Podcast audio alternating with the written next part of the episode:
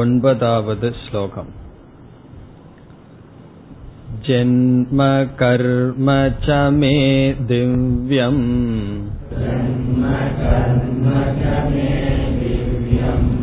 एवं यो वेत्ति तत्त्वतः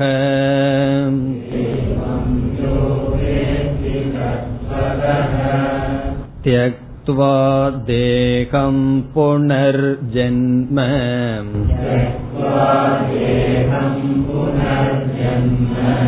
नैति मामेति सोऽर्जुन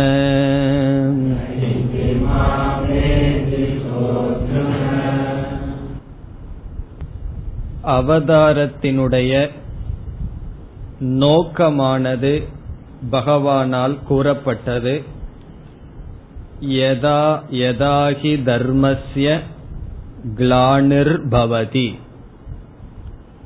எப்பொழுதெல்லாம் தர்மத்திற்கு கிளானிகி என்றால் இடையூறு வருகின்றதோ அதர்மத்திற்கு எழுச்சி எப்பொழுது வருகின்றதோ அப்பொழுது என்னை நான் பிறப்பித்துக் கொள்கின்றேன். காரணம் என்னவென்றால் இந்த உலகம் பகவானுடைய உடல் இந்த உலகம் நிலை பெற வேண்டும் என்றால் தர்மம் தான் காரணம். அந்த உலகத்தினுடைய நிலைக்கு எது சீர்கேடாக அல்லது எது தடையாக வருமோ அந்த அதர்மத்தை நீக்க தான் தன்னை பகவான் வெளிப்படுத்திக் கொள்கின்றார். பிறகு அடுத்த கேள்வி எப்படி பகவான் தன்னை வெளிப்படுத்துகின்றார்? தர்மத்தை பகவான் எப்படி காக்கின்றார்? முதலில் எப்பொழுது வெளிப்படுகிறார் என்றால் தர்மம் நிலை குலையும் பொழுது எப்படி தர்மத்தை காக்கின்றார்? எட்டாவது ஸ்லோகத்தில் பார்த்தோம். பரித்ராணாய சாதுனாம் வினாசாய துஷ்கிருதாம். தர்மம் என்பது ஒரு பொருள் அல்ல ஒரு இடத்தில் வைத்து காப்பதற்கு தர்மத்தை யார் பின்பற்றுகிறார்களோ அவர்களை சார்ந்து தர்மம் இருக்கும். ஆகவே தர்மத்தை பின்பற்றுபவர்களை காத்தும் அதர்மம் என்பதும் ஒரு பொருள் அல்ல அதர்மம் அதர்மத்தை பின்பற்றவர்களை சார்ந்து இருக்கும். அந்த பின்பற்றுபவர்களை அழித்தும் அதர்மத்தை நீக்கி தர்மத்தை நான் காக்கின்றேன் என்று கூறினார். எந்த ஒரு கலையும் எந்த ஒரு அறிவும் அந்த அறிவை பின்பற்றுபவர்கள் கலையுடன் இருப்பவர்களை சார்ந்து இருக்கு. எந்த கலையாக இருந்தாலும் அதை பாதுகாக்க வேண்டுமென்றால் அந்த கலையை உடையவர்களை பாதுகாக்க வேண்டும். அதே அடிப்படையில் தர்மத்திலும் தர்மத்தை பாதுகாக்க வேண்டுமென்றால் தர்மியை பாதுகாக்க வேண்டும். அதர்மத்தை நீக்க வேண்டுமென்றால் அதர்மிகளை நீக்க வேண்டும். அந்த காரியத்தை நான் யுகே யுகே என்று சொன்னார். அதற்கு பொருள் பார்த்தோம் அவ்வப்பொழுது அந்தந்த காலத்தில் நான் தோன்றுகிறேன். அதற்கு அடுத்ததான ஒன்பதாவது ஸ்லோகத்தில் நாம் பார்த்த கருத்து பகவான் சாதன சாத்தியத்தை கூறுகின்றார். சாத்தியம் என்பது மோக்ஷம் சாதனம் என்பது ஞானம். ஞானம் என்ற சாதனையை ஒருவன் அடைந்து மோக்ஷம் என்ற சாத்தியத்தை அடைய வேண்டும். அதை எப்படி கூறினார்? ஜென்ம கர்ம சமே திவ்யம். என்னுடைய மே என்னுடைய திவ்யம் கர்ம ஜென்ம. என்னுடைய மேலான ஜென்மத்தையும் மேலான கர்மத்தையும் யார் உள்ளபடி அறிகிறார்களோ தத்துவதக வேத்தி. இதில் பகவானுடைய ஜென்மம் என்ன என்றால் நம்முடைய ஜென்மத்தை போல கர்ம வினையினால் வந்தது அல்ல. பகவானுடைய ஜென்மத்துக்கு பாப புண்ணியம் காரணமல்ல. உலகத்தில் இருக்கின்ற பாப புண்ணியம் கர்மம் தான் காரணம். அவர்க்கு சுயமாக பாப புண்ணியம் இல்லை என்பதும் பிறகு உண்மையில் அறிவினுடைய அடிப்படையில் சைத்தன்யத்தின் அடிப்படையில் பகவானுக்கு ஜென்மம் இல்லை என்ற ஞானம். இனி பகவானுடைய கர்மம் என்னவென்றால் தர்மத்தை நிலைநாட்டுதல் பகவான் தான் தர்மத்தை நிலைநாட்ட முடியும் என்று உணர்தல். பிறகு இப்படிப்பட்ட அறிவை தத்துவதக என்பதை நாம் முக்கியமாக பார்த்தோம். சரியாக யார் புரிந்து கொள்கிறார்களோ? எல்லோருக்கும் கடவுளை பற்றிய ஞானம் இருக்கும். ஆனால் அந்த அறிவானது சரியாக இல்லை. கடவுளை பற்றிய ஞானம் ஒவ்வொருவருக்கும் ஒவ்வொரு விதத்தில் இருக்கின்றது.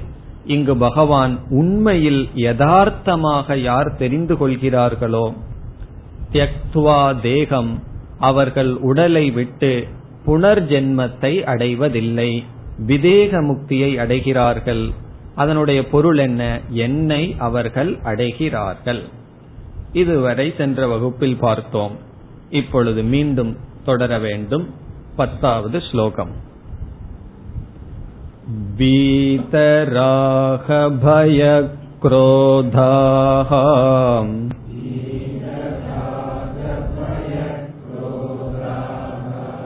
मन्मया मामुपाश्रिताः।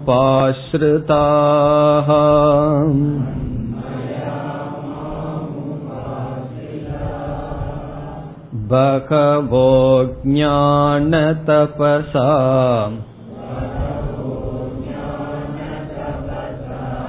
पूता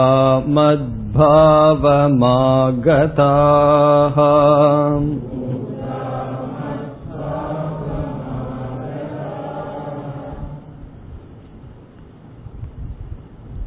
இந்த ஸ்லோகத்தில் பகவான் சாதனைகளை படிப்படியாக கூறுகின்றார் இப்படிப்பட்ட சாதனைகள் வழியாக சாத்தியம். மோக்ஷத்தை அடைகிறார்கள் அடைந்தார்கள் என்று பகவான் கூறுகிறார். இதில் இரண்டு கருத்துக்கள் வருகின்றது. ஒன்று அர்ஜுனனுக்கு சந்தேகம் வரலாம். நீங்கள் கூறுவது போல உங்களை யாராவது சரியாக புரிந்து கொண்டு மோக்ஷத்தை அடைந்தவர்கள் இருந்தார்களா?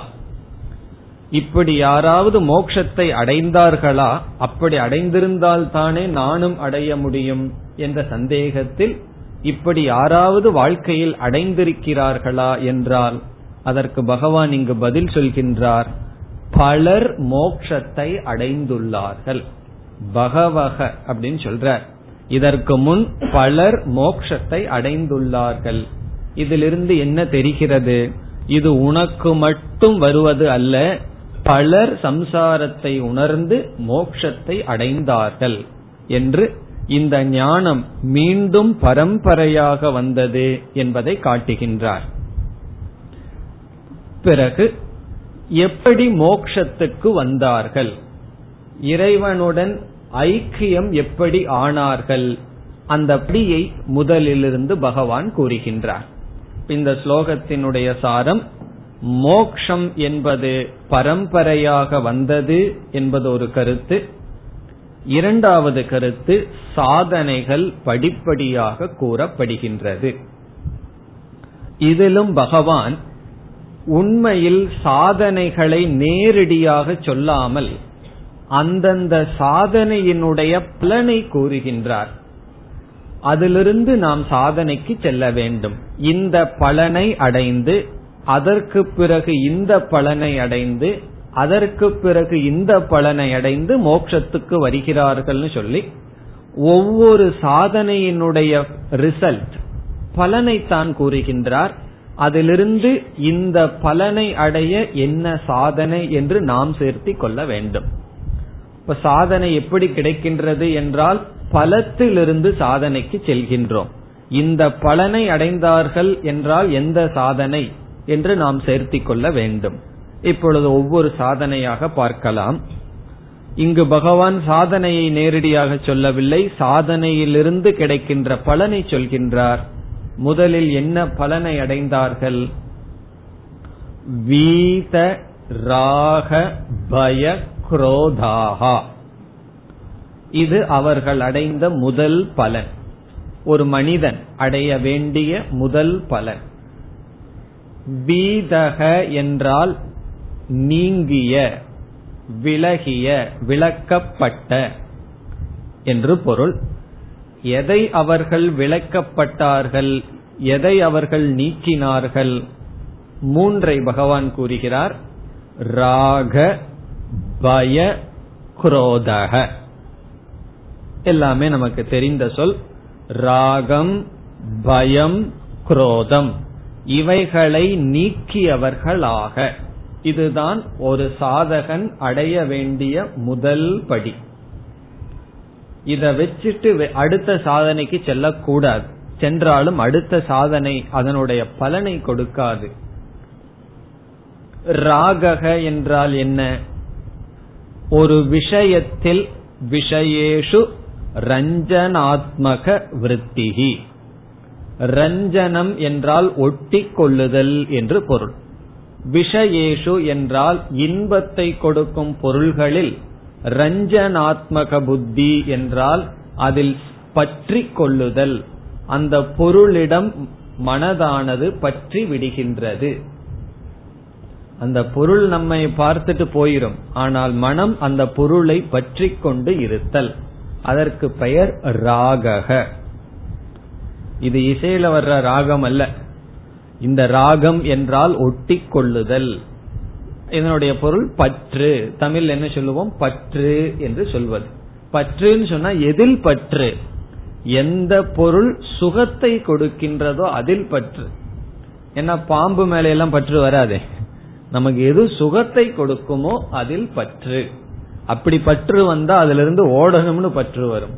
அப்படி விஷயம் சுகத்தை கொடுக்கின்றதில் நமக்கு மனதில் இருக்கின்ற பாவனை ராகக. இனி பயம் என்றால் என்ன? விஷய நாச நிமித்தம் பயம். எந்த பொருளை நாம் அனுபவிக்க வேண்டும் என்று விரும்புகின்றோமோ அந்த பொருள் அழிந்து விடுமே என்ற பயம்.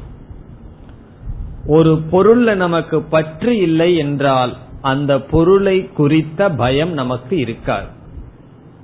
அதனால வந்து எனக்கு எந்தெந்த விஷயத்துல பயம் இருக்கு அப்படின்னு பார்ப்போம். பார்த்தோம்னா என்ன முடிவு பண்ணிடலாம் அந்தந்த விஷயத்தில் பற்று இருக்கிறது. பற்று இல்லாத இடத்தில் பயம் இருக்காது. அப்படி இருந்தாலும் சும்மா சொல்லுவோமே தவிர பயம் உண்மையில் இருக்காது. பற்று இருக்கிற இடத்துல எனக்கு பயம் இல்லைன்னு சொல்லலாம். அது சும்மா சொல்றமே தவிர பயம் இல்லாமல் இருக்காது. இப்ப இந்த பில்டிங்ல எனக்கு பற்று இருந்ததுன்னு வச்சுக்கோமே இந்த இடத்துல. அப்ப என்ன ஆகும்னா இந்த இடத்துக்கு வருகின்ற நாசம் எனக்கு வருகின்ற நாசம். அதை குறித்து பயம் நமக்கு வரும். இப்ப பயம் என்பது ராகத்தினுடைய விளைவு. பற்றினால் வருகின்றது பயம் என்ற உணர்வு. இனி அடுத்தது என்னன்னா குரோதக. இத பத்தி நம்ம சொல்லணுமோ? கோபம்னா என்னன்னு சொல்லி கொடுக்க வேண்டிய அவசியமே இல்லை. இந்த காலத்துல அல்லது பலருக்கு அது அவர்களுடைய சுவாவமாக இருப்பது. கோபம் குரோதம். இந்த குரோதம் ஏன் வருகின்றது? அங்கேயும் ராகந்தான் மூலம். விஷயத்தை அனுபவிக்க யார் விக்னம் தடை செய்கிறார்களோ அவர்களிடம் கோபம். நம் விரும்புகின்ற விஷயத்துக்கு யார் குறுக்கே இருக்கிறார்களோ அவர்களிடம் வருவது கோபம். ராகம்ங்கிறது ஒண்ணுதான். அது வந்து நாம் அனுபவிக்கின்ற விஷயத்திற்கு தடையாக இருப்பவர்கள் நம்மை விட பலமாக இருந்தால் பயம் வந்துடும் நம்மை விட பலகீனமார்களாக இருந்தால் அவர் மீது குரோதம் வரும். ஆபீஸ்ல வந்து பாஸ் ஏதாவது சொல்லிட்டு அங்க குரோதம் வந்ததுன்னா சீட்டை கிழிச்சிருவாங்க அதனால அந்த குரோதம் நேரா வீட்டுக்கு வந்துடும் அங்க என்ன வரும்னா பயம் நமக்கு வரும். இதிலிருந்து ராகம் என்பது பயமாக குரோதமாக வடிவெடுத்திருக்கின்றது. இதையெல்லாம் எதற்கு பகவான் சொல்றாருன்னா வீதக. இதிலிருந்து விடுபட்டவர்கள். இது முதல் சாத்தியம் அல்லது முதலில் ஒருவன் அடையப்பட வேண்டிய நிலை. இது முதலான சில பேர்த்துக்கு சந்தேகமா வந்துடும் இதுவே ரொம்ப தூரம் இருக்கிற மாதிரி தெரியலாம். தெரிந்தாலும் இதுதான் முதல் படி. கோபம் பயம் பற்று நீங்கிய மனம். இனி இது எதனால் அடையப்படும்? உண்மையிலேயே நான் பதில் சொல்லக்கூடாது. கர்மயோகம் எல்லாம் நம்ம பார்த்திருக்கோம். அதனால உங்களுக்கே தெரிய வேண்டும். இப்படிப்பட்ட பலன் எந்த சாதனையில் அடையப்படும் என்றால் கர்மயோகம் என்ற சாதனையினுடைய பலன் இது. இப்ப முதல் சாதனை என்ன? கர்மயோகம். கர்மயோகம்ங்கிறது ரொம்ப பெரிய டாபிக் ஆச்சு. சுருக்கமா புரிஞ்சுக்கணும்னா தார்மீக ஜீவனம். தர்மத்தினுடைய பலன். தர்மத்தினால் பாபத்தை விடுகின்றான் என்று சாஸ்திரம் இருக்கின்றது. அங்கு பாபம்னு சொன்னா மனதில் இருக்கின்ற காம குரோதங்கள் அனைத்தும். இந்த இடத்துல மூணு தானே பகவான் சொல்லியிருக்காருன்னு விட்டு விடக்கூடாது எல்லா விதமான மனதில் இருக்கின்ற அசுத்தங்கள். இதை எப்படி சொல்லலாம்? சித்த அசுத்தியை விடுகின்றான். மதம் ஆச்சரியம் எல்லாவற்றையும் விடுகின்றான். கர்மயோகம் என்ற சாதனையை செய்து தர்மப்படி வாழ்ந்தால் சில பேர் கேட்பார்கள் தர்மப்படி வாழ்ந்த என்ன பிரயோஜனம் என்ன பிரயோஜனம்? இருக்கிறதெல்லாம் நஷ்டம் தானே ஆகுதுன்னு சொல்லி. பகவான் பிரயோஜனம் சொல்றார். பொருள் நஷ்டமாகலாம். நீ நஷ்டம் அடைவதில்லை நீ லாபத்தை அடைகின்றாய். எல்லா பொருளும் இருந்து நானே இல்லை அப்படின்னு சொன்னா எப்படி? இங்க பகவான் சொல்றார் பொருள் இல்லாட்டியும் நீ உன்னிடத்தில் இருந்தால் அது மோட்சம் அல்லது அது உயர்வு. அந்த பலனை அடைகின்றாய். ஃபர்ஸ்ட் சாதனை வந்து கர்மயோகத்தினால் தன்னை தூய்மைப்படுத்தியவர்கள். அடுத்த சாதனை மண்மயாகா இதற்கு ரெண்டு அர்த்தம் இருக்கின்றது. மண்மயாகா என்றால் என் மயமாக இருப்பவர்கள். இங்க மத் என்ற சொல் பகவானை குறிக்கின்றது. என் மயமாக இருப்பவர்கள். சிலதெல்லாம் நம்ம சொல்லுவோம் அல்லவா அவர் இசையை கேட்டு அப்படியே மெய் மறந்துட்டார் தன் மயம் ஆயிட்டார்னு சொல்லுவோம் அல்லவா அப்படி பகவான் சொல்றார் இந்த சாதகன் என் மயம் ஆகிவிட்டான்னு சொல்றார். இது எதை குறிக்கின்றது? ஒன்றை நாம் பார்த்து கொண்டிருக்கின்றோம் அதன் மயம் ஆகிவிடுவது என்பது எதை குறிக்கின்றது? இந்த காலத்து குழந்தைய டிவி பாக்குற மாதிரி அது டிவி மயம் ஆகி விடுவார்கள் அவங்களுக்கு எவ்வளவு சாப்பிட்டோம் எங்க சாப்பிட்டோம் ஒன்னும் தெரியாது. அந்த அளவுக்கு எப்படி ஒன்றில் மனதை பற்றி வைத்தால் அனைத்தையும் மறந்துவிட்டு அதன் மயம் ஆகின்றோமோ? அப்படி இங்க பகவான் சொல்றார் அவர்கள் அனைத்தையும் விட்டு என் மயம் ஆகி இருக்கிறார்கள். இந்த சொல் பக்தி என்ற சாதனையை குறிக்கின்றது. பக்தி அல்லது உபாசனம். முதல்ல கர்மயோகம் கர்மயோகம்னு ஊரெல்லாம் அலைஞ்சிட்டு இருந்தான். எப்படி? எல்லாம் தர்மம் பண்ணணும் சேவை பண்ணணும் சொல்லி. கடைசியில சித்த சுத்தி வந்த உடனே என்ன ஆச்சுன்னா ஒன்னும் வேண்டாம். பகவானை நினைத்து கொண்டே இருக்கலாம்ங்கிற மனப்பக்குவம் வந்து விட்டது. ரஜோகுணம் நீங்கி சத்துவ குணம் வந்துள்ளது மண்மயாகா மண்மயாகா என்பது உபாசனம் என்ற சாதனையை குறிக்கின்றது. உபாசனம் அல்லது பக்தி என்ற பாவனையினால் இறைவனையே நினைத்து கொண்டு இருப்பவர்களாக இருக்கிறார்கள். அது ஒரு பொருள். இரண்டாவது பொருளை பிறகு பார்க்கலாம். இனி அடுத்த சொல் மாம் உபாஸ்ருதாகா மாம் என்றால் என்னை உபாஸ்ருதாகா என்றால் சரணடைந்தவர்கள் ஆகிறார்கள் என்னை முழுமையாக சரணடைந்தவர்களாக இருக்கிறார்கள். இதுவும் சாதகனுக்கு இருக்க வேண்டிய ஒரு முக்கியமான பாவனை. பகவானை சரணடைதல். பகவானை சரணடைதல்னா என்ன அர்த்தம்? என்றால் பகவானை நம்புதல். பகவான் நம்மை காப்பார் என்று பகவானை நாம் நம்புதல். அந்த நம்பிக்கை பகவானிடத்தில் இருக்கின்ற உறுதி சரணடைதல். நம்ம சாதாரண லைஃப்லயும் சொல்லுவோம் நமக்கு ஏதாவது ஒரு கஷ்டம் இருந்தா ஒரு பெரியவரிடம் போய் சொன்னோம்னா எல்லாம் எங்கிட்ட விட்டு நான் பாத்துக்கிறேன் அப்படின்னு சொல்லுவார்.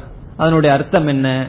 நான் இருக்கின்றேன் எல்லா விதத்திலையும் உனக்கு உதவி செய்கின்றேன் நீ துயரப்படாதே அப்படின்னு அர்த்தம். நான் பகவானிடம் சரணடைந்து விட்டேன்னு சொல்லி துயரப்பட்டு இருந்தோம்னா என்னன்னா சரணடையவில்லை என்று பொருள். உண்மையா நம்பிவிட்டால் என்றால் துயரம் என்பது கிடையாது. மாம் உபாசிரிதாக என்றால் சரணாகதியை அடைந்தவர்களாக. இப்ப இந்த இரண்டு சொல்லும் கர்மயோகத்தை தொடர்ந்து பக்தி என்பதும் அந்த பக்தியில் இருக்கின்ற முக்கியமான பாவனையையும் பகவான் கூறுகின்றார். உண்மையில் உபாசனைங்கிற சாதனைய பகவான் சொல்லல. உபாசனைங்கிற சாதனையில் பகவான் மயமானார்கள். அந்த பலனை அடைந்தார்கள். பக்தி என்ற பாவனையில் சரணாகதியை அடைந்தார்கள். பலனாக அடைந்தார்கள். பிறகு இரண்டாவது வரியில் பகவக ஞான தபசா. பகவக என்றால் பலர். இந்த மாதிரி ஒருவர் இருவர் அல்ல பலர் இந்த நிலையை அடைந்தார்கள். பிறகு அடுத்த சாதனை என்ன செய்தார்களாம்?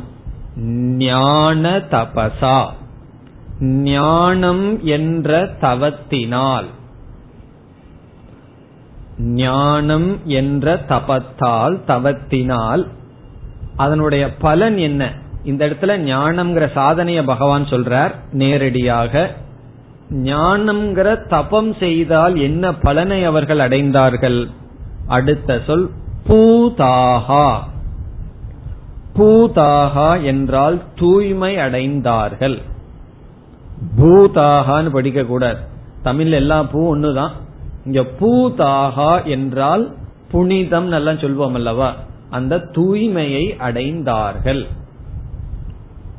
பியூரிஃபைடு அர்த்தம்.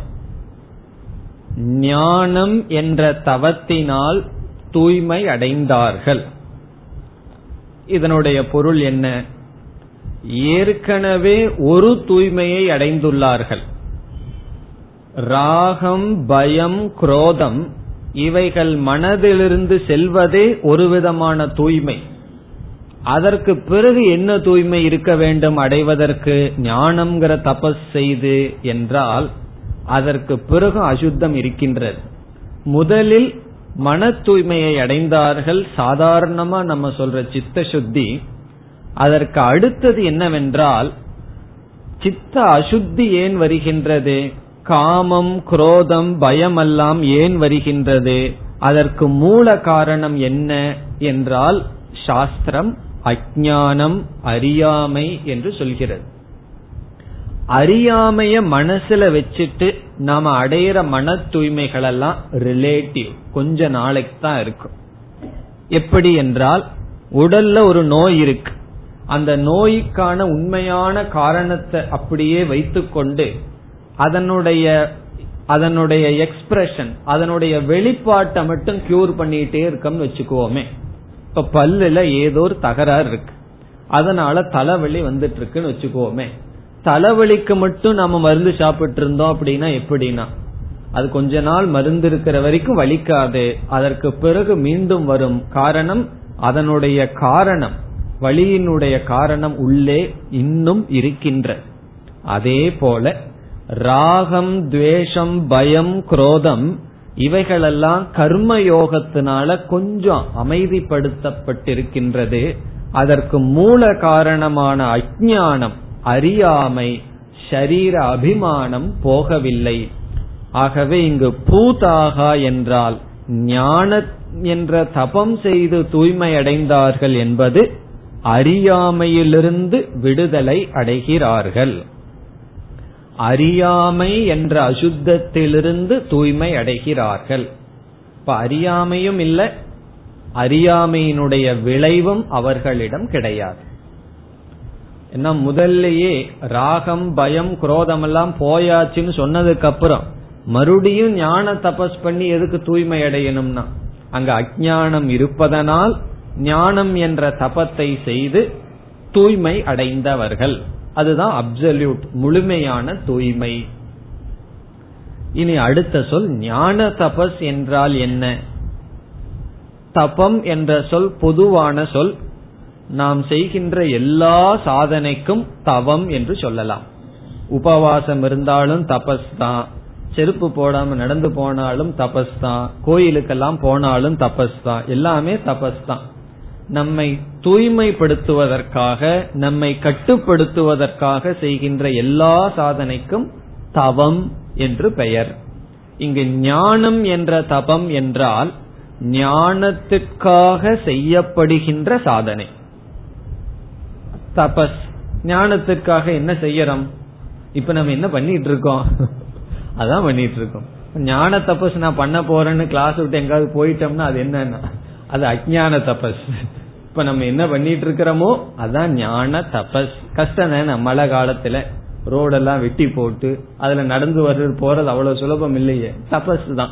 அப்படி ஞானத்துக்காக நாம் செய்கின்ற தியாகம் முயற்சி. அதெல்லாம் என்ன? ஞான தபஸ். மற்றதையெல்லாம் தியாகம் செய்து சாஸ்திரத்தை கேட்டல் ஞான தபஸ். கேட்ட சாஸ்திரத்தை சிந்தித்தல் ஞான தபஸ். சிந்தித்த ஞானத்தில் நிலை பெற முயற்சி செய்தல் ஞான தபஸ். இப்ப ஞான தபம்னு என்ன? ஸ்ரவணம் மனநம் நிதித்தியாசனம். இந்த மூன்றையும் பகவான் ஞான தபசா என்று சொல்றார் இதெல்லாம் செஞ்சதுக்கு அப்புறம் கடைசியில என்ன ஆகுமா? பூதாகா தூய்மையை அடைகின்றோம்.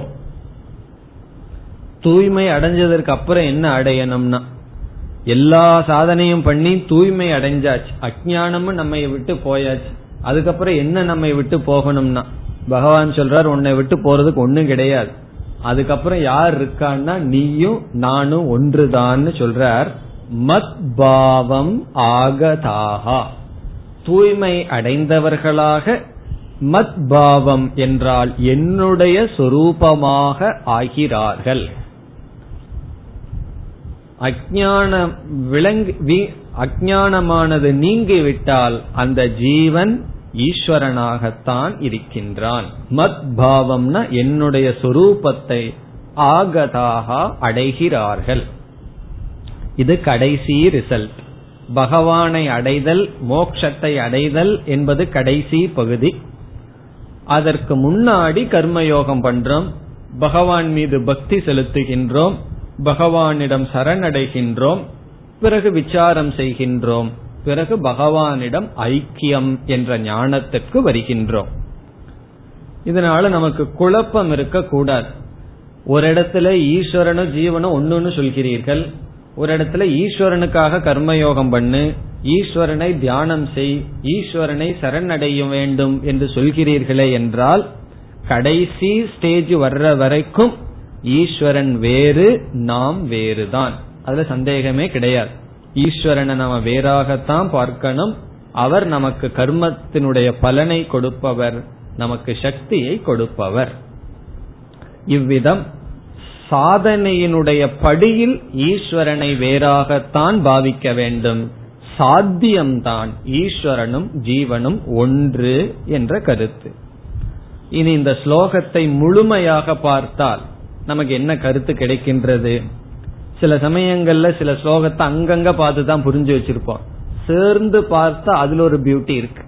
ஒரு மரத்தை தனியா பார்த்தாலும் ஒரு அழகு இருக்கு. எல்லா மரங்களையும் சேர்ந்து பார்த்தா அது ஒரு ஃபாரஸ்டா இருந்தா அதுக்கு ஒரு தனி அழகு இருக்கு அல்லவா? அப்படி நம்ம பார்க்கணும் கீதையில. ஒவ்வொரு ஸ்லோகத்தையும் ஒவ்வொரு சொல்லினுடைய பியூட்டிய பார்க்கணும். அதெல்லாம் சேர்ந்த எப்படி பகவான் கோத்திருக்கார்? அதை பார்த்தால் எப்படி நமக்கு வருகின்றது?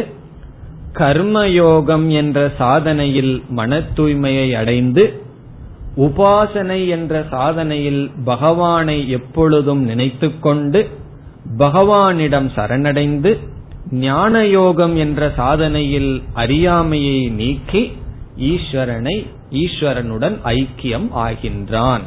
முழு வேதாந்தத்தையே பகவான் இங்கு அடக்கிட்டார். ரிசல்ட்ட சொல்வதன் மூலமா அடக்கியிருக்கார். கர்மயோகம்ங்கிற வார்த்தை இங்க சொல்லப்படவில்லை. கர்மயோகத்தினுடைய பலனை சொல்றார். உபாசனையினுடைய பலனை சொல்றார். பிறகு ஞான தபசுங்கிறத நேரடியா சொல்லி அதனுடைய பலன் அஜானத்திலிருந்தும் விடுதலை அடைந்து என்னுடன் ஐக்கியம் ஆகின்றார்கள் என்று ஒரு சாதகன் முதல் படியிலிருந்து கடைசி படி வரை எப்படி செல்கின்றான்? படிப்படியாக பகவான் கூறினார் இந்த ஸ்லோகத்தில். வீதராக பயக்ரோதாக மண்மயாக மாம் உபாசிரிதாக பகவக பலர். இந்த மாதிரி ஒருவர் இருவர் அல்ல பலர் ஞானம் என்ற தவத்தினால். சாஸ்திரத்தை கேட்டல் சாஸ்திரத்தை சிந்தித்தல் என்ற தவத்தினால் தூய்மையடைந்தவர்களாக என்னுடைய சொரூபத்தை அடைந்தார்கள். இனி மண்மயாகா என்பதற்கும் மாம் உபாசிரிதாகா என்பதற்கும் நாம் ஒரு பொருள் பார்த்தோம். மற்ற விளக்காசிரியர்கள் வேறு ஒரு பொருளை கொடுக்கின்றார்கள். அதை அதன்படி பார்த்தால் மண் மயாகா என்ற இடத்தில் அவர்கள் என்ன கூறுகிறார்கள்?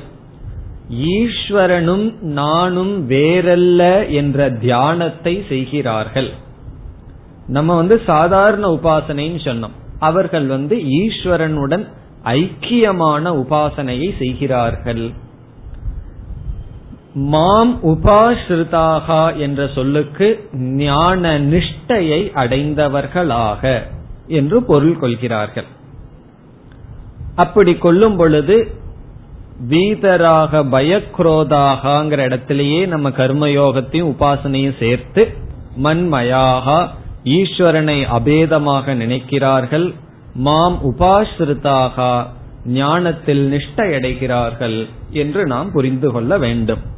கடைசியில நமக்கு என்ன வருகின்றது என்றால் கர்மயோகம் செய்து அதனால் மன தூய்மையை அடைந்து தியானம் செய்து உபாசனை செய்து ஈஸ்வரனை மனதில் நிறுத்தி ஈஸ்வரனிடம் சரணடைந்து சாஸ்திரத்தை கேட்டு சிந்தித்து ஞானத்தில் நிலை பெற்று தூய்மையானவர்களாக ஈஸ்வரனை அடைகிறார்கள்.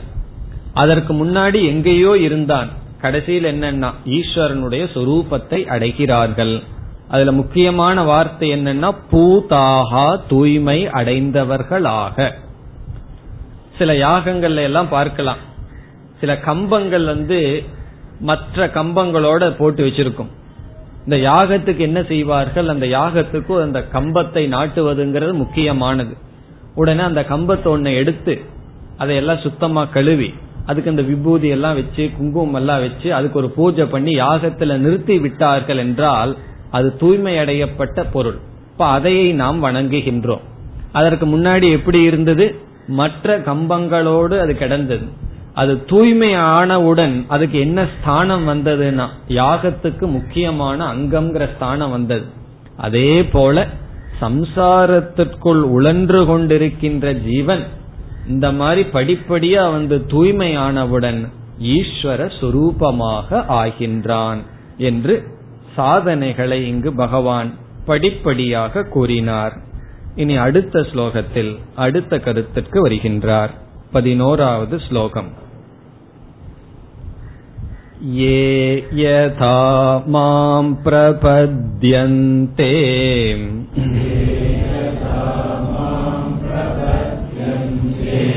तांस्तथैव भजाम्यहम्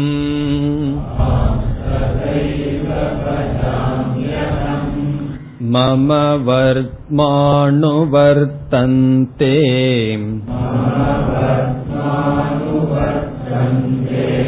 मनुष्याः पार्थ सर्वशः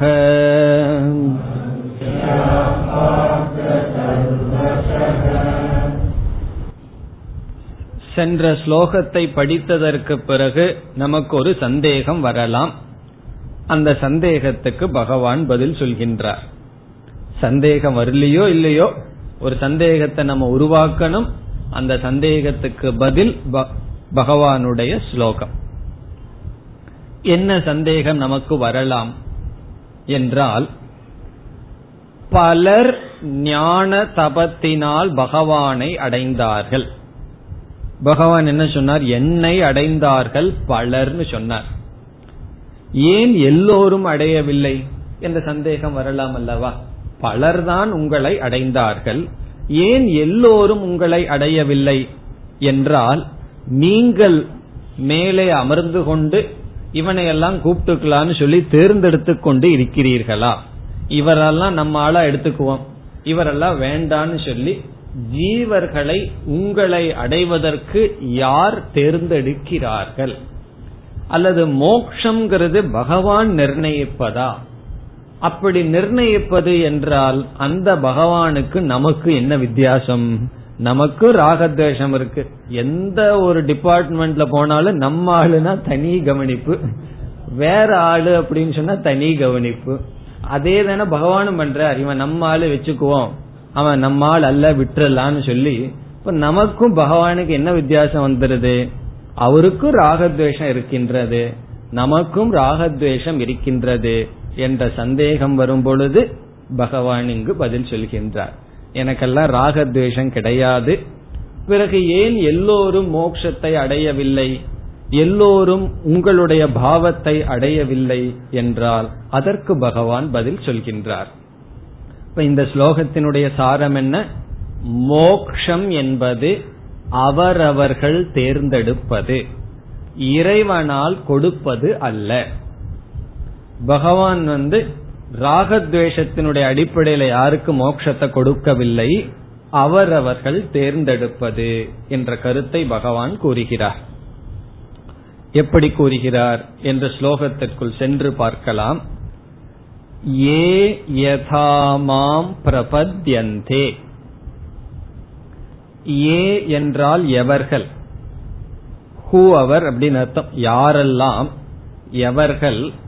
யதா எப்படி மாம் என்னை பிரபத்யந்தே வழிபடுகிறார்களோ அல்லது அணுகுகிறார்களோ? பிரபத்யந்தேனா என்ன பாவனையுடன் என்னிடம் வருகிறார்களோ? என்னிடம் எப்படி அணுகுகிறார்களோ தான் ததைவ அகம் பஜாமி. அவர்களுக்கு ததைவ அந்த விதத்தில் நான் அகம் பஜாமி அனுகிரகம் செய்கின்றேன். இதனுடைய பொருள் என்ன? எவர்கள் எப்படி என்னை அணுகுகிறார்களோ அவர்களுக்கு அப்படியே நான் அருள் செய்கின்றேன். ஏ எவர்கள் யதா எப்படி என்னை அணுகுகிறார்களோ. பிரார்த்தனை செய்கிறார்களோ என்னிடமிருந்து எதை வேண்டுகிறார்களோ அவர்களுக்கு அதன் மூலமாக நான் அனுகிரகம் செய்கின்றேன். இதற்கும் நம்ம கேட்ட கேள்விக்கு என்ன சம்பந்தம் என்றால் ஒருவன் பகவானிடம் சென்று எனக்கு மோக்ஷம் வேண்டும் என்று கேட்டால் பகவான் மோக்ஷத்தை கொடுக்கின்றார். எனக்கு மன தூய்மை வேண்டும் என்று கேட்டால் பகவான் மன தூய்மையை கொடுக்கின்றார். எனக்கு பசுபுத்திராதி என்று சொல்லி பொருள் வேணும் என்று ஏதாவது ஒரு பொருளை லௌகிகமாக கேட்டால் பகவான் அதை கொடுக்கின்றார். இப்ப பகவான் என்ன சொல்றார்? யார் என்னிடம் எதை கேட்கிறார்களோ அதை நான் அவர்களுக்கு கொடுக்கின்றேன். எனக்கு ராகத்வேஷம் கிடையாது. எங்கிட்ட மோக்ஷங்கிறது பெரிய ஒன்று இருந்தாலும் அதை கேட்கலினா நான் கொடுக்க மாட்டேன். யார் என்னிடம் எதை கேட்கிறார்களோ நான் அவர்களுக்கு அதை கொடுக்கின்றேன். இப்ப யதா என்ற சொல்லினுடைய பொருள் ஏ யதான்னு இரண்டாவது சொல் இருக்கின்றது. அந்த யதா என்றால் ஏன பிரகாரேன. எந்த பிரகாரத்தில்? எந்த பிரகாரத்தில் என்பதனுடைய பொருள் எந்த பலனை நோக்கி என்னிடம் வருகிறார்களோ எத் பலார்த்தி தயா. இப்ப யதா என்றதனுடைய பொருள் எந்த பலத்தை நோக்கி என்னிடம் வருகிறார்களோ தான் ததைவ என்பதனுடைய பொருள் அந்த பலத்தை தத் பலதானேன அந்த பலத்தை கொடுப்பதன் மூலமாக நான் அவர்களுக்கு அனுகிரகம் செய்கின்றேன். இப்ப எந்த பலத்துடன் என்னை நோக்கி ஒருவன் வருகிறானோ அந்த பலத்தை கொடுப்பதன் மூலமாக நான் அவர்களுக்கு அனுகிரகம் செய்கின்றேன். அதனுடைய பொருள் என்ன? ஒருவனுக்கு மன தூய்மை வேண்டும் எங்கிட்ட வந்தா மன தூய்மையை கொடுக்கின்றேன். ஒருவனுக்கு என்ன பாவனையில வருகிறானோ அதை நான் கொடுக்கின்றேன். இது தெரியாம தான் சில பேர் கோயில்ல போய் நின்று பகவான் கூட சொல்ல ஆரம்பிச்சிருவாங்க. பெரிய லிஸ்ட் எனக்கு இதெல்லாம் வேணும்னு சொல்லி. சொல்ல வேண்டிய அவசியம் இல்ல. பகவானுக்கே தெரியும். உள்ள போகும்போதே இந்த ஆள் எதுக்கு வர்றார் அப்படிங்கறது பகவானுக்கே தெரியும். அதனால சொல்லக்கூடாதுன்னு அர்த்தம் இல்ல. நம்ம மனசாந்திக்கு சொல்லலாம். உனக்கு சில பேர் கோவப்பட ஆரம்பிச்சிருவாங்க பகவானிடம். உனக்கு கண் இருக்கா காது இருக்கான்னு சொல்லி. நான் இவ்வளவு தூரம் புஷ்பம் போட்டெல்லாம் பூஜை பண்றேனேன்னு. அந்த புஷ்பத்துக்கு காசு கொடுத்ததே பகவான் தான். கொடுக்கறனே நீ இதெல்லாம் கண்டுக்க மாட்டேங்கிறியான்னு சொல்லி கேட்பார்கள். பகவான் என்ன சொல்றாருன்னா எனக்கு தெரியும். உள்ள வரும்பொழுதே நீங்கள் என்ன பாவனையில் வருகிறீர்கள் என்பது எனக்கு தெரியும். நான் என்னன்னா எனக்கு ராகத்வேஷமே இல்லாத காரணத்தின காரணத்தினால் நீங்க எதை கேட்கறீங்களோ அதை கொடுத்தர். நீங்கள் எதை கேட்கிறீர்களோ அதை கொடுக்கின்றேன். கேட்காததை நான் கொடுப்பதில்லை. சில சமயம் அந்த தப்ப நம்ம பண்ணுவோம். யாராவது உன்னை கேட்கலினா இல்ல வச்சுக்கோன்னு சொல்லி கொடுப்போம். அதெல்லாம் கொடுக்க கூடாது. பகவான் போல் இருக்கணும். யார் எதை கேட்கிறார்களோ அதை கொடுக்க வேண்டும். நம்ம கிட்ட வேதாந்தத்தை கேட்காம நம்ம வேதாந்தத்தை கொடுக்கவே கூடாது. அதை நம்ம கொடுத்துட்டே இருப்போம். ஏன்னா நம்ம படிச்சிருக்கிறவேன்னு சொல்லி. இப்படி அல்ல. யார் எதை கேட்கிறார்களோ அதைத்தான் நாம் கொடுக்க வேண்டும். திடீர்னு பகவானுக்கு ஒரு அன்பு அதிகமாயி ஒருவன் வந்து எதை ஒண்ணு பகவான் மோட்சத்தை கொடுக்கறேன்னு சொன்னாருன்னு என்ன ஆகும் தெரியுமோ? அவனுக்கு பகவான் மீது கோபமே வந்துடும் இப்போ ஒருவன் வருகின்றான் வந்து எனக்கு வந்து ப்ரமோஷன் வேணும்ட்டு வந்து பகவானிடம் பிரார்த்தனை செய்கின்றான். எனக்கு இருக்கிற போஸ்ட் பத்தாது இதுக்கு அதிக போஸ்ட் வேணும்னு சொல்லி பிரார்த்தனை பண்றான். பகவான் பாக்கிறார் இவன் ரொம்ப நல்ல பையனாச்சு இவனுக்கு மோட்சத்தை கொடுக்கலாம் அப்படின்னு நினைச்சு மோட்சம் வேணும்னா வைராகியம் வேணும். ஜாப்ல இருந்து அவனை நீக்கிடுவோம் நீக்கிட்டாருன்னு வச்சுக்கோங்க என்ன ஆகும்? நாஸ்திகன் ஆயிடுவான். அவன் கேட்கறது ப்ரமோஷன் ப்ரமோஷன் கொடுக்கறதுக்கு பொதுவா பகவான் வந்து ஜாப்ல இருந்து எடுத்துட்டாருன்னு வச்சுக்கோமே. பகவான் நினைச்சிருக்காரு இந்த ஜாப் எல்லாம் எனக்கு எதுக்கு? இவனுக்கு அந்த ஜாப் எல்லாம் நீக்கிட்டோம்னு சொன்னா எங்கிட்ட வந்து சேருவான்னு சொன்னா அவன் வந்து சேர மாட்டான். வேற எங்காவது போயிருவான்.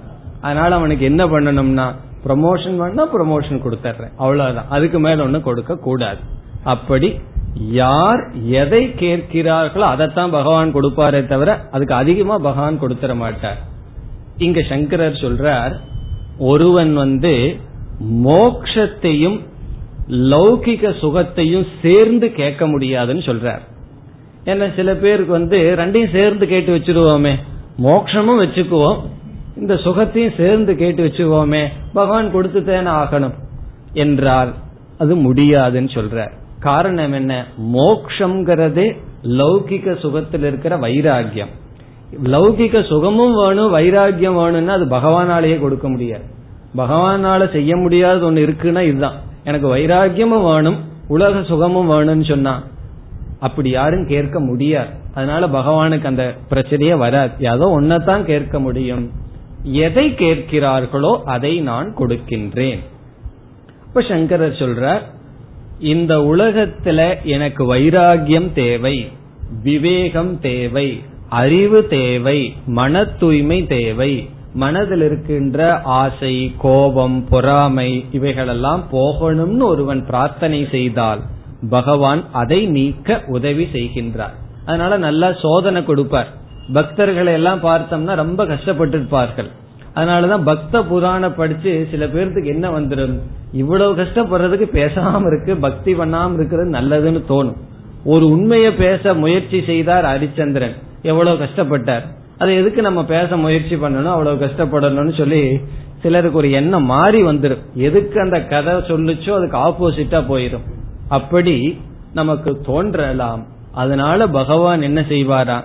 நீ எதை கேட்கின்றாயோ அதை நான் கொடுக்கின்றேன். சித்த சுத்தி வேண்டும் என்றால் அதுக்கு என்ன கஷ்டம் கொடுத்து எவ்வளவு பக்குவப்படுத்த முடியுமோ அதை நான் பண்றேன். எனக்கு சித்த சுத்தி எல்லாம் வேண்டாம் எனக்கு பொருள் வேணும்.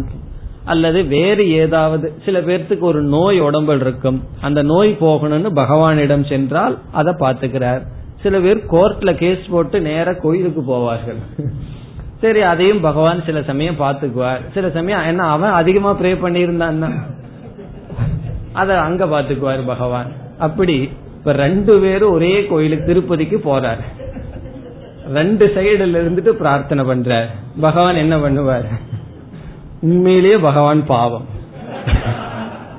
இப்போ பகவான் என்ன செய்வார்? பாப்பார் யாருடைய இன்டென்ஷன் பக்தி அதிகமா இருக்கோ அவங்களுக்கு கேச கொடுத்துடலான்னு முடிவு பண்ணுவார். இதுல இருந்து இனி ஒண்ணு தெரிஞ்சுக்கணும்.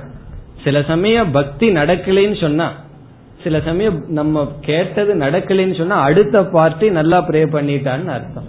அப்படி யார் எதை கேட்கிறார்களோ அதைத்தான் நான் கொடுக்கின்றேன். மோக்ஷத்தை கேட்காம மோக்ஷத்தை கொடுப்பதில்லை. ஆகவே எனக்கு ராகத்வேஷம் கிடையாது. இப்ப ஏ யதாமாம் பிரபத்யந்தே யார் என்னை எந்த பலத்தை எதிர்பார்த்து என்னிடம் வருகிறார்களோ தான் அவர்களுக்கு ததைவ. அதே விதத்தில் அனுகிரகம் செய்ய வேண்டும். முண்டகோபனிஷத்தில் ஞானிகளிடம் இரண்டு விதமான மனிதர்கள் வருகிறார்கள் சொல்லப்படுது அப்படின்னு சொல்லல. ஞானிகளிடம் பூதி காமக. உலகத்தில் இருக்கிறது ஏதாவது அனுகிரகம் பொருள் அடையணும்னாலும் ஞானிகிட்ட போலாம். ஞானம் வேண்டும் என்றாலும் ஞானிகிட்ட செல்லலாம் என்று சொல்லப்படுகிறது. அதே நிலையில் பகவான் இருக்கின்றார் என்று முதல் வரியில் மோக்ஷம் என்பது நான் தேர்ந்தெடுப்பதல்ல பக்தர்கள் எப்படிப்பட்ட உணர்வில் என்னிடம் வருகிறார்களோ அவர்களுக்கு நான் அதை தருகிறேன் என்று சொன்னார். இனி இரண்டாவது வரிக்கு வருகின்றோம். மம அணுவர்தந்தே அணுவர்த்தந்தே மனுஷ்யாக பார்த்த சர்வசக. இங்க பகவான் என்ன சொல்கின்றார்? ஒருவன் மோக்ஷத்தை அடைய அதற்கான மார்க்கத்தை எடுத்து வாழ்ந்தாலும் ஒருவன் போகத்தை அடைய அதற்கான மார்க்கத்தை ஒருவன் எடுத்துக்கொண்டாலும் எல்லா மனிதர்களும் என்னுடைய பாதையை தான் பின்பற்றுகிறார்கள்.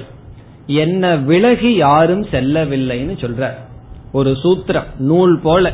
அதிலிருந்து யாருமே விலகி செல்லவில்லை என்று பகவான் சொல்றார். மம வர்த்ம என்றால் என்னுடைய மார்க்கம். மம என்றால் என்னுடைய இங்கெல்லாம் பகவான் இனிமேல் என்னுடைய என்னுடையன்னு சொன்னா ஈஸ்வரன் அர்த்தம். ஏன்னா அவர் அவதாரம்னு நம்ம பார்த்துள்ளோம். இப்ப என்னுடைய ஈஸ்வரனாகிய என்னுடைய வர்த்தும என்றால் மார்க்கம் பாதை வழி. என்னுடைய வழியை அணுவர்த்தந்தே பின்பற்றுகிறார்கள். மனுஷ்யாகா மனிதர்கள். பார்த்த ஹே அர்ஜுன சர்வசக எல்லா விதத்திலும் எல்லா விதத்திலும் என்னுடைய மார்க்கத்தையே மனிதர்கள் பின்பற்றுகிறார்கள். இதனுடைய அர்த்தம் என்ன? பகவானுடைய மார்க்கத்திலிருந்து யாரும் விலகிச் செல்லவில்லை. இதற்கும் பல கோணத்தில் அர்த்தம் சொல்லலாம். வேதாந்தத்தினுடைய அடிப்படையில் அர்த்தம் சொல்லணும்னு சொன்னா ஆனா அந்த அர்த்தத்தில் இங்க பகவான் பேசல. அதனுடைய அர்த்தத்துல பதில் பார்த்தால் எல்லோருமே பகவானுடைய பாதையில் வருகிறார்கள் என்றால் உண்மையில் எல்லோருமே பகவானைத்தான் நாடுகிறார்கள். சிலர் தெரிந்து நாடுகிறார்கள் சிலர் தெரியாமல் நாடுகிறார்கள். எப்படி என்றால் பகவான் யார் ஈஸ்வரன் யார் என்றால் மோக்ஷரூபம் பூர்ணஸ்வரூபம் ஆனந்த சொரூபம் யாருக்காவது ஆனந்தம் வேண்டாம் எனக்கு ஆனந்தம் வேண்டாம்னு யாராவது சொல்கிறார்களா என்றால் இல்லை. இப்ப எல்லோருமே மோக்ஷத்தை தான் நாடுகிறார்கள். ஒருவன் சொல்லலாம் நான் வீட்டை நாடுகின்றேன் நான் வேறு ஏதாவது பொருளை நாடுகிறேன்னு சொன்னா அதிலிருந்து எதை அவர் நாடுகிறார்? ஆனந்தத்தை நாடுகின்றார் சுகத்தை நாடுகிறார். இப்ப இந்த உலகத்துல எல்லோருமே சிலர் தெரிந்து நாடுகிறார்கள் அவர்கள் முமுட்சுக்கள். சிலர் தெரியாமலும் இறைவனைத்தான் மோக்ஷத்தை தான் ஆனந்தத்தை தான் நாடுகிறார்கள். அப்பொழுது பகவான் என்ன சொல்லலாம்? எல்லோருமே என்னை வர என்னிடம் வர முயற்சி செய்து கொண்டு இருக்கிறார்கள். இது வேதாந்தத்தினுடைய திருஷ்டியில பார்க்கிற பொருள். ஆனா இந்த இடத்துல பொருந்தி வருகின்ற பொருள் என்னவென்றால் நாம் இரண்டாவது பொருள் பார்க்கின்றோம். மோக்ஷத்திற்காக மார்க்கத்தை எடுத்து செல்கின்றவர்களும் என்னுடைய பாதையில் தான் இருக்கிறார்கள். நான் வழிவகுத்து கொடுத்த பாதையில் தான் இருக்கிறார்கள். லௌகிக சுகத்திற்காக எடுத்துக்கொண்ட மார்க்கத்தை உடையவர்களுக்கும் நான் வகுத்து கொடுத்த பாதையில் தான் இருக்கிறார்கள். அப்ப பகவானுடைய மார்க்கம் என்ன என்றால் இரண்டு மார்க்கம் பிரவிற்த்தி மார்க்கம் நிவிருத்தி மார்க்கம் ஞான மார்க்கம் கர்ம மார்க்கம். ஞான மார்க்கம்ங்கிறது நிவிருத்தி மார்க்கம் கர்ம மார்க்கம்ங்கிறது பிரவிற்த்தி மார்க்கம். இந்த ரெண்டுல ஏதோ ஒன்றை தான் பின்பற்றி வருகிறார்கள். பிரவருத்தின்னு சொன்னா இந்த உலகத்திற்குள் சென்று பொருளை அடைதல் சுகத்தை அனுபவிக்க விரும்புதல் அதற்கான சாதனைகளை செய்தல் இவைகளெல்லாம் பிரவருத்தி நிவிருத்தி என்றால் மோக்ஷத்திற்கு வருதல். நிவிருத்தின்னு சொன்னா உடனே சந்நியாசம் என்று நினைக்க கூடாது. மோக்ஷத்துக்காக முயற்சி செய்தல் அது நிவிருத்தி மார்க்கம். இவ்விதத்தில் போகியும் சரி யோகியும் சரி எல்லோருமே நான் வகுத்து கொடுத்த பாதையில் தான் இருக்கிறார்கள். என்னுடைய பாதைக்கு அப்பாற்பட்டு யாரும் செல்லவில்லை என்று கூறுகிறார். இப்ப அதர்மம் பண்றவங்க எல்லாம் எந்த பாதையில் இருக்கிறார்கள்னு சந்தேகம் வரலாம். தர்மப்படி கர்ம மார்க்கத்தை எடுத்துபவர்கள் பகவானுடைய பாதையில் இருக்கிறார்கள். மோக்ஷத்துக்கு வருபவர்கள் பகவானுடைய பாதையில் இருக்கிறார்கள். நிஷித்த கர்மம் செய்பவர்கள்னா அவர்களும் பகவானுடைய பாதையில் வருவார்கள். காரணம் என்னவென்றால் பகவான் அபியுத்தான மதர்மசியன் சொல்லி வினாசாய துஷ்கிருதாம்னு சொல்லி அவர்களையும் பகவான் தர்ம ரூபமாக தண்டிக்க போகின்றார். அதனால யாராவது ஒரு தவறு செய்தால் நம்ம மனசு பொறுக்க மாட்டேங்குது. காரணம் என்ன தெரியுமோ அந்த தவறுக்கு நாம் அந்த தவறு அவர் செய்யக்கூடாது பலனை அனுபவிக்காமல் அவர் இருக்கிறார் என்றெல்லாம் நாம் நினைக்கின்றோம். உண்மையில் நாம யாருக்கும் சாபம் கொடுக்க வேண்டாம். அவரவர்களுடைய பாபத்தை அவரவர்கள் அனுபவிப்பார்கள். அந்த தர்மத்தை பகவான் கையில் வைத்திருப்பதனால் யாரும் என்னுடைய பாதையிலிருந்து விலகி செல்ல முடியாது. ஒருவன் நிஷித்த கர்மம் செய்தாலும் தர்மம் பாப புண்ணியம்ங்கிற ஒரு கோளினால் பகவான் அவர்களை இழுத்து விடுவார். யாரும் பகவானுடைய பாதையிலிருந்து செல்வது இல்லை. அந்த பகவானுக்கு விதவிதமான பேரை சொல்லட்டும் விதவிதமா பேசிக்கொள்ளட்டும். அந்த ஈஸ்வரன்கிற தத்துவமான பாதையிலிருந்து யாரும் விலகி செல்லவில்லை. தர்ம ரூபமாக ஈஸ்வரன் இருக்கின்ற காரணத்தினால். இப்ப மனி மனிதர்கள் எல்லா விதத்திலும் என்னுடைய பாதையையே பின்பற்றுகிறார்கள். இனி பனிரெண்டாவது ஸ்லோகம் काङ्क्षन्तः कर्मणां सिद्धिम्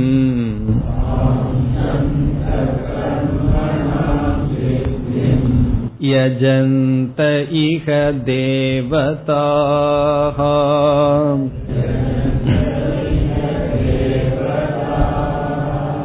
क्षिप्रं हि मानुषे लोके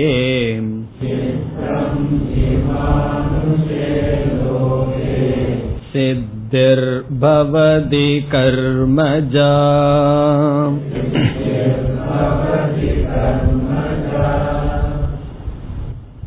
மீண்டும் ஒரு சந்தேகத்திற்கு இங்கு நமக்கு பதில் வருகின்றது சென்ற ஸ்லோகத்தை படிச்ச உடனே ஒரு சந்தேகம் நமக்கு வரணும். என்ன சந்தேகம்? ஒரு சந்தேகமே வரலையேன்னா. இப்பொழுது ஒரு சந்தேகம் நமக்கு வரலாம்.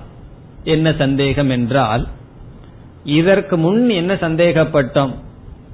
மோக்ஷத்தை நீங்கள் ஏன் கொடுக்க மாட்டீர்கள் என்று சந்தேகம் வந்தோம் அந்த சந்தேகத்துக்கு எப்படி பதில் பார்த்தோம்? பகவான் என்ன சொன்னார்? நான் இவருக்கு மோட்சத்தை கொடுக்கலாம் இவருக்கு மோட்சத்தை கொடுக்க வேண்டாங்கிற எண்ணம் கிடையாது.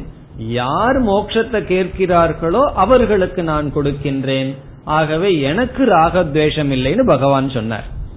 இப்ப எந்த நிலைக்கு வந்திருக்கோம்? யார் எதை கேட்கிறார்களோ அதை பகவான் கொடுக்கறதுனால பகவானுக்கு ராகத்வேஷம் கிடையாது. மோக்ஷத்தை கேட்காததுனால நான் மோட்சத்தை கொடுக்கலன்னு பகவான் சொல்றார். இப்ப வர்ற சந்தேகம் மனிதன் ஏன் மோட்சத்தை கேட்க மாட்டேங்கிறான்? ஏன் மோட்சத்தை நாட மாட்டேன்? மோட்சத்தை மனிதன் நாடாததற்கு என்ன காரணம்? அப்படி ஒரு சந்தேகம் வரலாம் அல்லவா? மனிதன் மோக்ஷத்தை உங்களிடம் கேட்கவில்லை என்றால் நீங்கள் கொடுப்பதில்லை. மனிதன் உலகத்தில் இருக்கின்ற அனர்த்தத்தை தான் கேட்கின்றார்கள். அழியக்கூடியதைத்தான் பிரார்த்தனை செய்கிறார்கள். ஏன் மனிதன் அவ்விதம் செய்கின்றான்? ஏன் எல்லோரும் உங்களிடம் மோட்சத்தை கேட்கவில்லை? அப்படி கேட்டுட்டா பகவான் கொடுத்துதான் ஆகணும் வேற வழி கிடையாது. ஏன் மனிதன் உங்களிடம் மோட்சத்தை கேட்கவில்லை? அதற்கு பதில் இங்கு சொல்லப்படுகிறது. இப்ப இந்த ஸ்லோகம் எதற்கு பதில்? ஏன் எல்லோரும் மோக்ஷத்தை நாடவில்லை? அதற்கு பதில். சென்ற ஸ்லோகத்தில் மோக்ஷத்தை நாடுபவர்களுக்கு பகவான் மோக்ஷத்தை கொடுக்கிறார். அப்படி என்றால் ஏன் எல்லோரும் மோட்சத்தை நாடுவதில்லை? என்ன பதில் சொல்லலாம்? ரொம்ப சுருக்கமான பதில் சொல்லணும்னு சொன்னா கடினம் அவ்வளவு சுலபம் அல்ல. ஒரு ப்ரொஃபஷனல் கோர்ஸ் இருக்கு. ஏன் எல்லோரும் அங்கு செல்லவில்லைன்னு சொன்னா அது கஷ்டமா இருக்கு சில பேர் அப்படித்தான். இது கஷ்டமா இருக்கு விற்று இது கஷ்டமா இருக்கு விற்றுன்னு சொல்லி விடுவார்கள் கடினமாக இருக்கின்ற காரணத்தினால் செல்லவில்லை. ஆனாலும் வேறு ஒரு அழகான காரணத்தை பகவான் சொல்றார். இந்த மனிதர்களுடைய புத்திய பகவான் சொல்றார்.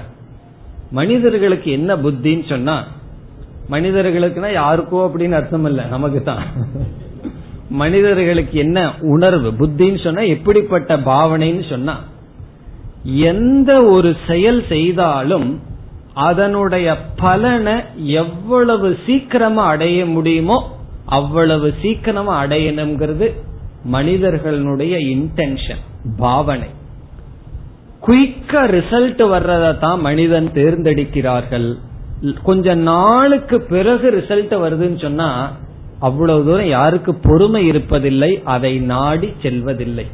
இப்ப மனிதர்கள் எதை நாடுகிறார்கள் எதை செய்கிறார்கள் எந்த செயலில் ஈடுபடுகிறார்கள்னு சொன்னா எந்த கர்மத்தினுடைய பலன் மிக சீக்கிரம் வருகிறதோ அதைத்தான் நாடுகிறார்கள். ஒரு செயலினுடைய பலன் கொஞ்ச நாளுக்கு பிறகு வரும்னா அதை நாடுவதில்லை. இப்ப உதாரணமாக நமக்கு தலைவலிக்குது என்று வைத்துக் கொள்வோம் அலோபதியில போனா இந்த மருந்தை சாப்பிட்டா உடனடி கியூர்னு சொல்கிறார். ஆயுர்வேதத்துக்கு போனா தலையில ஒரு எண்ணெயை தேய்ச்சுட்டு ஒரு மாசத்துக்கு அப்புறம் தலைவலி சரியா போயிடும் இனிமே இந்த தலைவலி வராதுன்னு வேற சொல்லி விடுவார்கள் அப்படி ஹோமியோபதியிலயோ ஆயுர்வேதமோ இன்னைக்கு ஏன் சக்சஸ் ஆகிறது இல்லை அதுக்கு என்ன காரணம்னா அதனுடைய ரிசல்ட் இமீடியட் கிடையாது. அதனுடைய ரிசல்ட்டுக்கு கொஞ்சம் காசு இருக்கணும். ஒரு பத்து நாளுக்கு அப்புறம் தான் அவர் சொல்லுவார் பத்து நாள் தலையில தேய்ச்சிட்டு வாழ்ந்துருவாரு. அலோபதிக்கு போனோன்னா இந்த மருந்து ஒரே நாள் சரியா போயிரும் சொல்லுவார். ஒரே டோஸ் உடனே க்ளோஸ்ங்கிற மாதிரி. ஆள் அல்ல அந்த நோய் க்ளோஸ் ஆயிருக்கு அப்படின்னு சொல்லுவார்கள். அதனால மக்கள் வந்து அதனாலதான் இன்னைக்கு அலோபதிக்கு செல்கிறார். அந்த மருந்து வந்ததுக்கு காரணம் என்ன? நமக்கு ரிசல்ட் வந்து குயிக்கா எது வருதோ அதைத்தான் நம்ம நாடுறோம். கொஞ்ச நாள் கழிச்சு ஒரு ரிசல்ட் வருதுன்னா அதை நாடுவதில்லை. உடல் ஆரோக்கியமா இருக்கும். யோகாசனம் செய்யும் சொன்னா செய்ய மாட்டார்கள். ரோட்ல ஓடிட்டு வான்னு சொன்னா ஓடுவார்கள். காரணம் என்னன்னா ஓடுனா உடனடியா நல்லா தெரியுது. யோகாசனத்தினுடைய பலன் எப்போ யோகாசனத்தினுடைய பலன் தெரியும்னா நீ ஒரு அறுபது வயசு ஆனதுக்கு அப்புறம் நல்லா ஆரோக்கியமா இருப்பேன்னா அது அறுபது வயசுக்கு ஆனதுக்கு அப்புறம் அப்புறம் பாத்துக்குவோம் அதனால உடனடியா என்ன ரிசல்ட் வரும் அதுதான் வேண்டும். அதே போல சிகரெட் முதலியவைகளுடைய சுகம் இருக்கு அதனுடைய பலன் இமீடியட் அது பஃப் உள்ள போக போக சுகம். அல்லது கொஞ்சம் வருஷத்துக்கு அப்புறம் உனக்கு கஷ்டமா இருக்குமேனா அது அப்புறம் பாத்துக்குவோம் அப்போ மனிதனுடைய புத்தி என்னன்னா கஷிப்ரம். கஷிப்ரம்னா குயிக். எந்த கர்மத்தினுடைய பலன் சீக்கிரமா நாம் அனுபவிக்க முடியுமோ அதைத்தான் மனிதர்கள் நாடுகிறார்கள். மோக்ஷங்கிறது அப்படி அல்ல. அது உடனே கை மேல அது பலன் வராது. அதுக்கு பொறுமையா இருக்கணும். அதற்கு தகுதியை அடையணும். ஆகவே மனிதர்களுடைய ட்ரெண்ட் என்னன்னு பகவான் சொல்றாரு இங்க. மனிதர்களுடைய புத்தி என்னன்னு சொன்னா எது உடனடியான பலன் வருமோ அதைத்தான் நாடுகிறார்கள். மோக்ஷங்கிறது அப்படி இல்லை. நீ ரொம்ப வருஷமா தர்மப்படி வாழ்ந்தா மன தூய்மை அடைவாய் அதனால மனசு அமைதியாகும்னு சொன்னா ரொம்ப தூரத்தில் இருக்கு. ஏதோ கொஞ்சம் ஒரு பொய் சொல்லி ஏதாவது பண்ணா உடனடியா பணம் வருகின்றது. இப்ப எதை பார்க்கின்றார்கள்? கஷிப்ரம். கஷிப்ரம்னு சொன்னா உடனடியாக வருகின்ற பலனை மனிதர்கள் பார்த்து பொறுமை இல்லாத காரணத்தினால் இதற்கு பிறகு வருகின்ற பலனை அவர்கள் பார்க்கின்ற சக்தியை இழந்து விடுகிறார்கள் என்று சொல்லி இங்கேயும் பகவான் ஜீவர்களுடைய நிலையில்தான் காரணத்தை சொல்கிறார்கள். அவர்களுடைய புத்தியில் இருக்கின்ற குறையினால் நாடுவதில்லை என்று சொல்கிறார்கள். மேலும் அடுத்த வகுப்பில் தொடரலாம் ஓம் போர் நமத போர் நமிதம் போர் போர் நமுதச்சதே पूर्णस्य पूर्णमादाय पूर्णमेवावशिष्यते ॐ शान्ति शान्ति शान्तिः